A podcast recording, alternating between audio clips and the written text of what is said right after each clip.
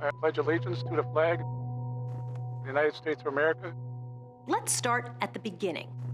and to the republic which it stands, We live in a great country. land of opportunity. Freedom. patriotism. We're going to the root of the challenge we face. one nation under God, I'm a second class citizen. It's not about the flag. You have to defend it. People who fought and died for it's it. not about the military. We're going to listen, even when the talk turns Like, uncomfortable. if you don't like it here, leave. Until Black Lives Matter, not all lives are mattering. We're going to take in the opinions of others, aim for a better understanding of the viewpoints of others. So many anarchists, Don't tell me I have to live my life like you. they take over Use cities. for hate. You have this history here, indivisible, They were beating people with the flag. but the country doesn't love you back. with liberty and justice for all.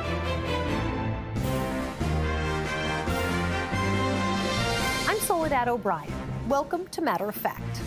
The American flag is a potent symbol that triggers strong feelings. It evokes everything from pride to protest, duty to disillusionment, allegiance to agony. This show explores all of it as we try to understand more clearly what it means to be an American. Our nation is becoming irreversibly diverse, but does that also mean we are irreversibly divided? Our special correspondent, Jessica Gomez, set off on a road trip across the middle of the country on I 70 from Denver to St. Louis to find out what people feel about their American identity. We started our journey in Denver, Colorado, where the snow was melting under the shadows of the Rocky Mountains. Almost time for baseball season. We met Laura Heshmeti picking up her son at practice. tired? Oh, yeah. And we're gonna add the marinade and the butter. They invited us home for dinner, where we learned this American family is made up of a multitude of cultures. Heshmeti is a Persian last name. My husband is half Mexican, half Persian. I'm Mexican American.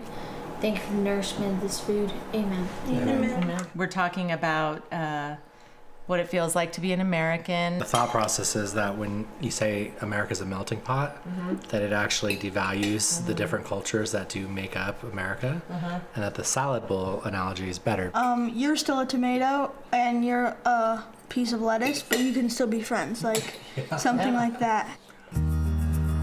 And with that, we set out to learn where others see themselves in this salad bowl that is America.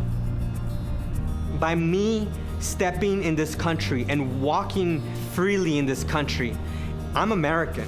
On the way out of town, we popped in on Alejandro Flores Munoz, a gay, undocumented Mexican immigrant. And we make it almost like a masa, and uh, then we put it inside the taco. The DACA recipient, whose mother brought him to the U.S. as a little boy, is now opening one of Denver's first cloud kitchens for online delivery only. His business, he says, makes him feel American. I want to now be uh, in a position where I can showcase that I am paying taxes, that I am employing people, that I am building a company. I don't, I don't think words will showcase as much as action. From Colorado to Kansas, It used to be like uh, America was the land of opportunity, but now it just feels like it's the struggle. we stopped in Hays with its Wild West roots, more than two dozen Christian churches, and a lot of red, white, and blue. It's hard to get the job, the career that you want, because once you fall down a well, it's really hard to climb out. Tristan Frump, in between manufacturing jobs. A rough childhood, he says, got in the way of his American dream of owning a car repair shop. In my life, it's always been like that. It's like you're a certain class of person, and uh, when when people put you down or put you in that label, it's really hard to imagine how your life could really be because everyone's telling you you can't. It's like uh, it's just like kills your confidence, kills the dream. When we come back, our road trip across America continues. I feel like as most Americans view us as just we're poor or we're dirty or they don't even know that we're still alive. With a stop on the Prairie Band Potawatomi Nation Reservation. And later, who built America? Without those 16,000 Chinese workers, it would not have happened.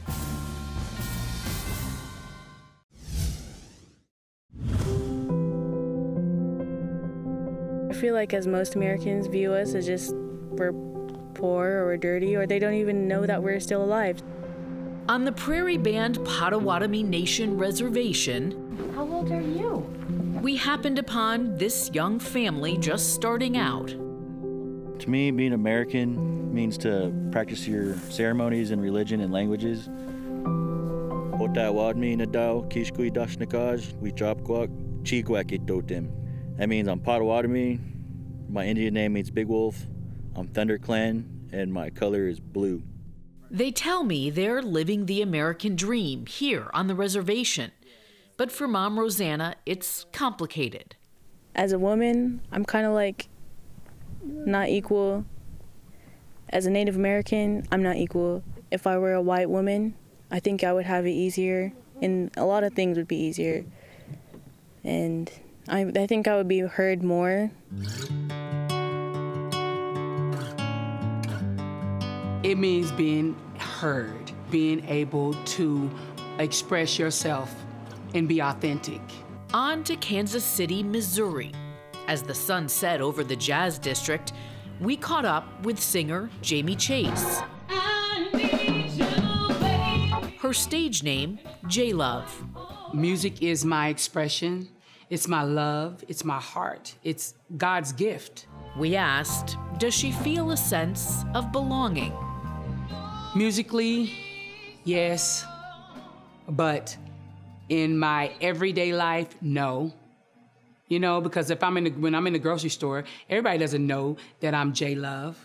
You know what I'm saying? I don't look the same. I got my hat on, you know. I'm just another black person. And I still have people follow me around in Walmart. Sometimes I'm cool with it. Sometimes I'm not nice about it. Sometimes I'm like, hey, did you know that it's probably not me that's stealing? The mother of two young black men, she wrote a song called Black Lives Matter. Right now, I just, I don't, I'm fearful. Every time my kids leave out the door, I'm fearful. Where are you going? Who are you with? Some of my white friends will say, No, that's not happening. Oh, come on, it's not that bad. Or this just hurts me to the core when my white friends say, You know, you just need to stop talking about it. You know, it's it, you, if you just talk about it too much. It doesn't feel like there's a lot of compromise because we don't spend time understanding the other perspectives. From Kansas City to St. Louis, in the suburbs, retired Navy pilot Kevin McLaughlin. You know, spending 31 years in the military and deploying six times, the answer is I feel most American when I'm not in America. Um, and seeing how other countries and other cultures live. Uh, and it really makes you appreciate what you have. McLaughlin, who led the missing man formation as President George H.W. Bush was laid to rest, says his years in the military taught him the value of all that makes up this country. The whole is much greater than the pieces that, that put it all together.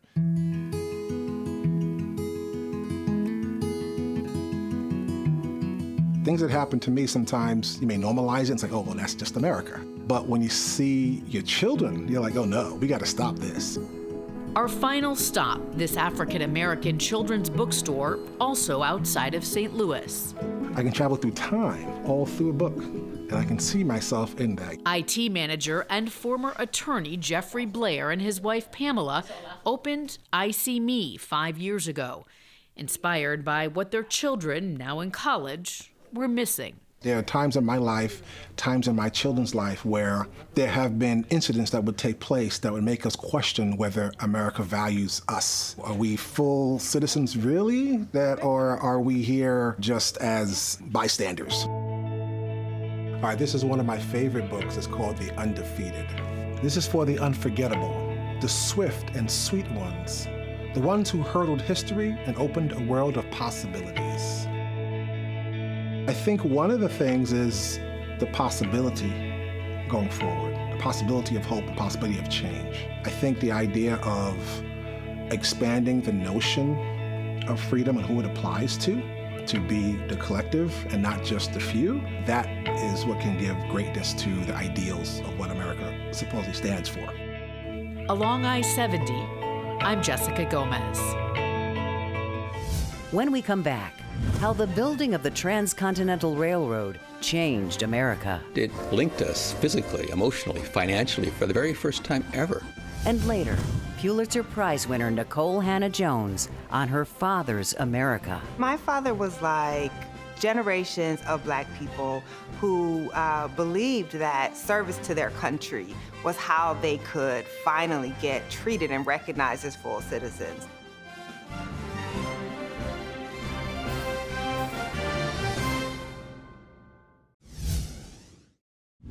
The debate over who is and who gets to be an American citizen is as old as the nation itself.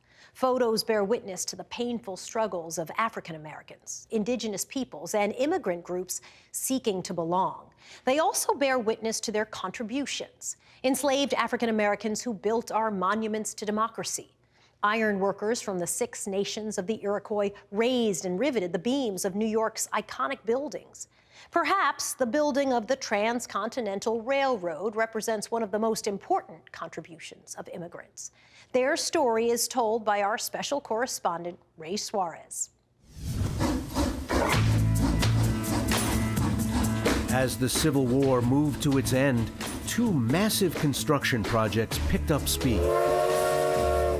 Immigrants and discharged soldiers headed west, laying track across the plains starting in Iowa, while a workforce of largely Chinese immigrants laid track eastbound from Sacramento across the Sierra Mountains. The 1900 mile route connected western pastures to midwestern stockyards and Great Plains farms to Great Lakes mills.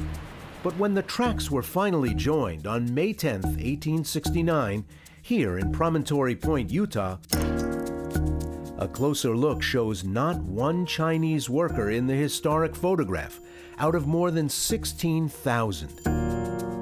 Russell Lowe told me he didn't grow up knowing about his family's connection to this great 19th century drama.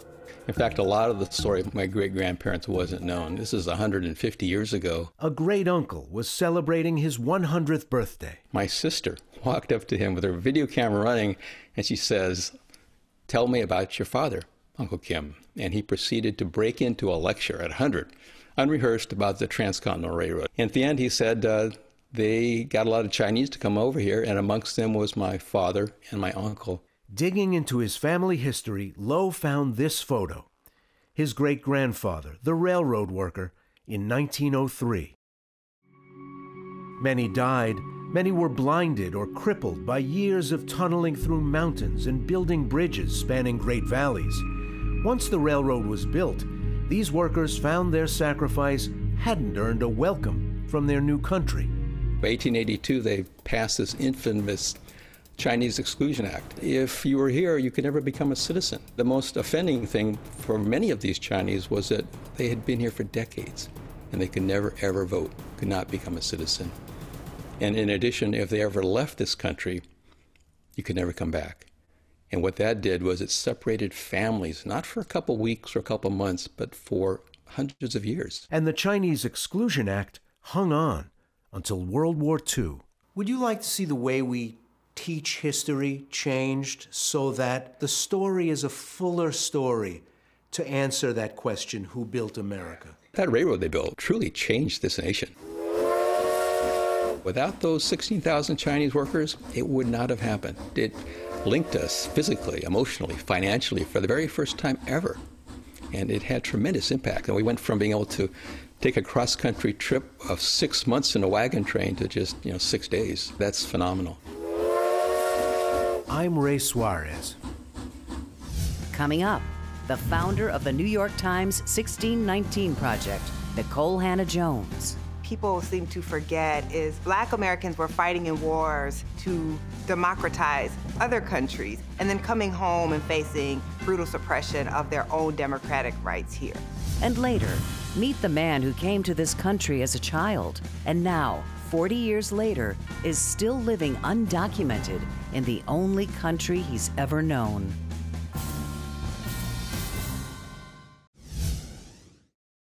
I want to read you a passage of an essay printed in the New York Times Magazine. A story of a young black girl growing up on the black side of an Iowa town. At the edge of our lawn, high on an aluminum pole, soared the flag, which my dad would replace as soon as it showed the slightest tatter. That little girl grew up to be a Pulitzer Prize winning journalist, writing about America's racial divide and issues of racial justice. In the process, creating the acclaimed New York Times 1619 Project. I'm talking about Nicole Hannah-Jones.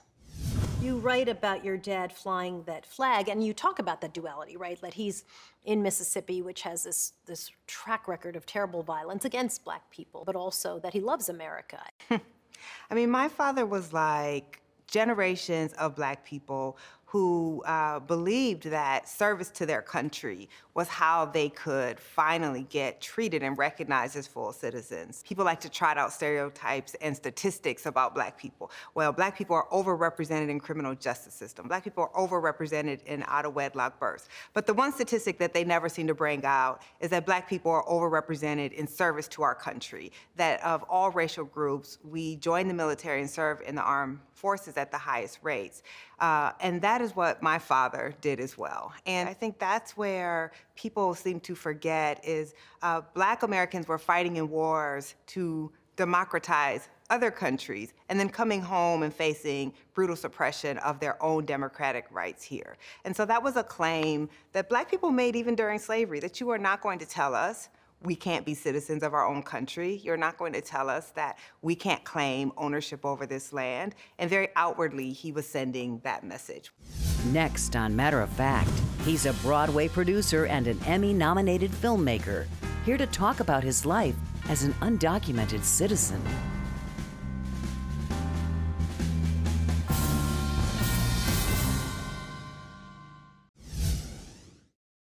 These photos of border crossings along the Rio Grande of Texas tell the continuing story of immigration. Unaccompanied minors risking their lives to cross. To give voice to the undocumented, we enlisted a Pulitzer Prize winning journalist, an Emmy nominated filmmaker, a Tony nominated producer, a man who grew up undocumented, who came to America as a child and is now a leading voice for human rights for immigrants. He's the author of Dear America Notes of an Undocumented Citizen, Jose Antonio Vargas. I was doing an event in Wilmington, North Carolina, and after this event, I was talking to everybody, and this woman, elderly black woman, approaches me and she said, Mr. Vargas. I said, Yes, ma'am. And she had this bag and she pulled this piece of paper from her bag. It's really old and crumpled. And she said, Mr. Vargas, my great great great grandmother gave me this piece of paper. It was a bill of sale. she was a slave, her great great grandmother or great great great grandmother. And she said, uh, Can you tell me the difference between this piece of paper that she got and the pieces of papers that you and your people can't seem to get? This is bigger than pieces of papers, Mr. Vargas, she said. Think bigger. And she's right. And when I think back to that moment, I think back to the fact that the history of this country is so complex. Like, I can't talk to you about what it means to be an immigrant in this country without papers, without talking to you about, you know, black people and how black people in this country who are citizens of this country are still fighting to this day to be considered full citizens. Our stories are interconnected. And that elderly black woman is right. It is bigger than papers, it is bigger than laws. It's who we are as a society and who we want to be as a society. Our thanks to all of our guests and all of you who watched. Please join us every weekend on Matter of Fact, where we always have conversations as diverse as America. Be sure to check out our latest Matter of Fact listening tour, Promises of Change. at matteroffact.tv.